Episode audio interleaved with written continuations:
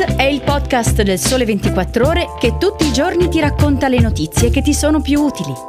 Su tutte le piattaforme gratuite e sul sito del Sole 24 Ore. Ciao, bentornati all'ascolto di Start. Oggi è martedì 2 agosto, io sono Alessia Tripodi e oggi ti parlo di sconti su bolletti di luce e gas, dei costi dell'instabilità politica e dell'elicottero super veloce. Il governo ha potenziato fino a ottobre prossimo gli sconti in bolletta per le famiglie in condizioni di disagio economico e fisico. Questi sconti permetteranno di sterilizzare gli ultimi rincari di luce e gas. Lo spiega sul Sole 24 ore Celestina Dominelli. Il governo ha chiarito che lo sconto è retroattivo e ha innalzato da 8.265 a 12.000 euro la soglia ISE, ovvero la soglia di reddito necessario per accedere alle agevolazioni. Quindi lo sconto in bolletta è assicurato da inizio anno per tutti quelli che nel corso del 2022 raggiungeranno la vecchia asticella prevista dal bonus, ovvero 8.265 euro.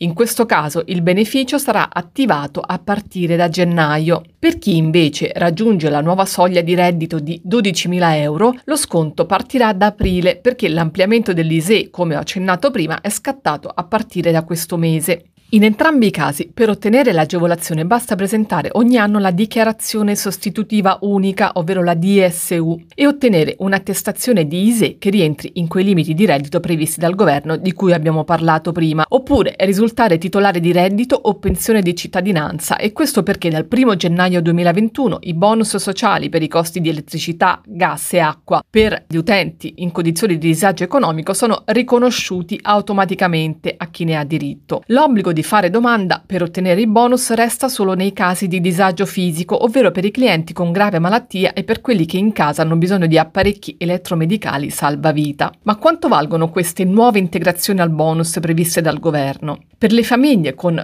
uno o due componenti, la compensazione è di 110,4 euro che si sommano al valore del bonus ordinario di 128 euro. Per 3-4 componenti l'integrazione quindi lo sconto sale a 134,32 euro più il bonus di 151 euro. Per le famiglie più numerose, oltre i 4 componenti, l'importo della compensazione è di 157,32 euro, mentre il bonus è di 177. Per gli utenti con disagio fisico invece le integrazioni vanno da un minimo di 36,8 euro fino a poco più di 91 euro a seconda dei consumi. Va sottolineato che il bonus bonus sociale per disagio fisico è cumulabile con i bonus per disagio economico quando ci sono i requisiti.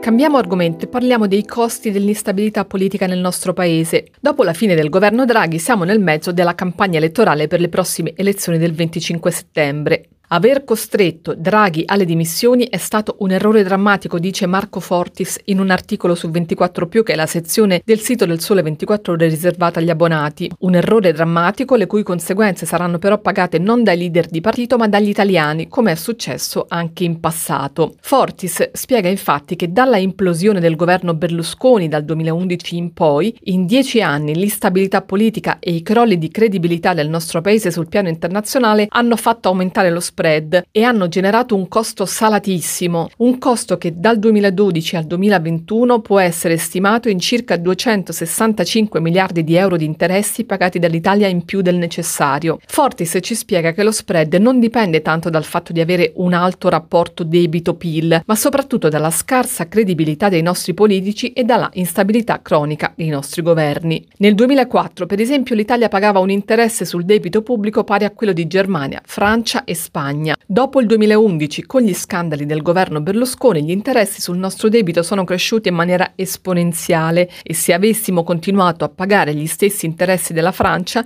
in dieci anni, appunto, avremmo risparmiato circa 265 miliardi di euro. Per Fortis, Draghi rappresentava il massimo grado possibile di autorevolezza per un paese con una cattiva immagine come il nostro. Ora si apre una stagione di grande incertezza.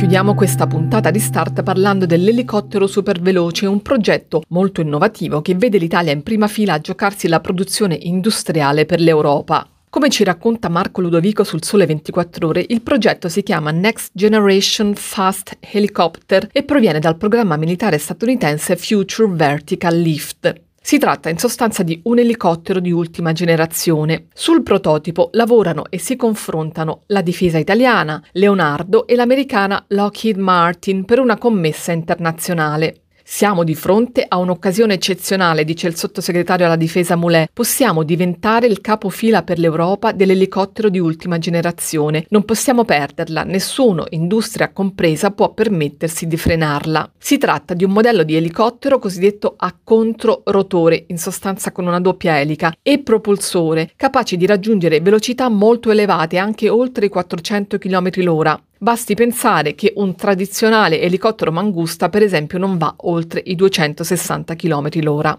Una prima analisi di mercato ha stimato 123 paesi nel mondo potenziali acquirenti del modello di ultima generazione, 29 con un elevato interesse e 5 nazioni che potrebbero lanciarlo, Olanda, Norvegia, Svezia, Finlandia e appunto l'Italia.